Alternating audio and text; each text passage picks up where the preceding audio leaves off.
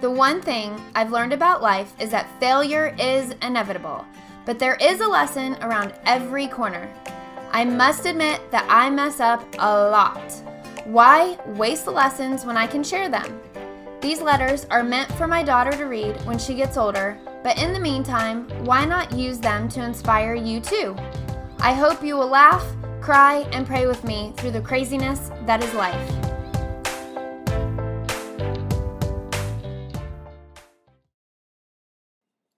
The illusion of perfection. While we were still sinners, Christ died for us. Romans 5 8.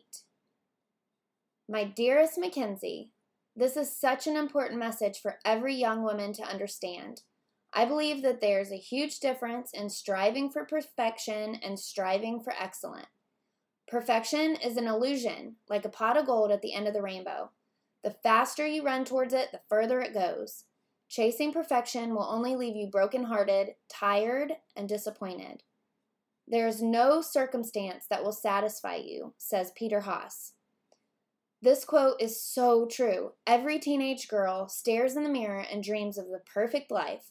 If I only had straight hair, a smaller waist, that shirt, those parents, that house, my life would be perfect. My little lady, I've got news for you. Straight hair will not make your life perfect. A beautiful house will not make your life perfect. Your attitude and appreciation towards the things you do have is what will create excellence in your life. We are human and we are sinners. We are not made to be perfect. It is the way we deal with our sin that builds our character. It's not bad that we are imperfect. In fact, I believe that we should embrace our imperfections and use them to shape our character. It is in our sin and mistakes that we can learn. This is how we are built, how we are meant to grow. From a baby, we learn by making mistakes. Even as a parent, I remember looking into your little newborn eyes at the hospital. The nurse looked down at me and said that dreaded sentence It looks like you're ready to go home. My heart stopped and fear filled my chest. The fear continued when I realized that you didn't come with a manual. It's all up to me and your daddy. I look around and see moms that seem to have the perfect life. Their house always looks like a picture from a magazine, while mine looks like a scene from Twister after the tornado came through. They glisten with freshly washed hair and perfect makeup. I am lucky to get a shower twice a week.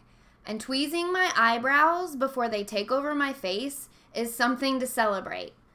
God made us different.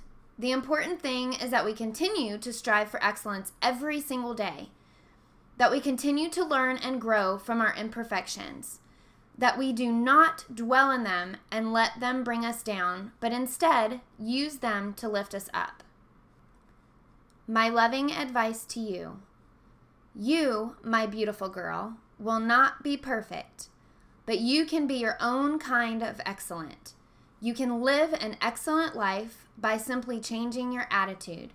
Do not compare yourself to others or envy what they have. Embrace every imperfection and thank God every day that He created you unique and special.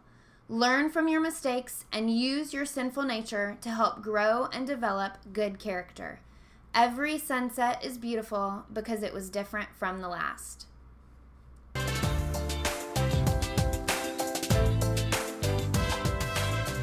Now let's go live a prosperous, God loving, joyful, legacy building life. If you found this letter useful, please share and help inspire others. You never know who's watching. Want more? Visit CaseyJoeCreates.com. My love to you and my prayer for an amazing life.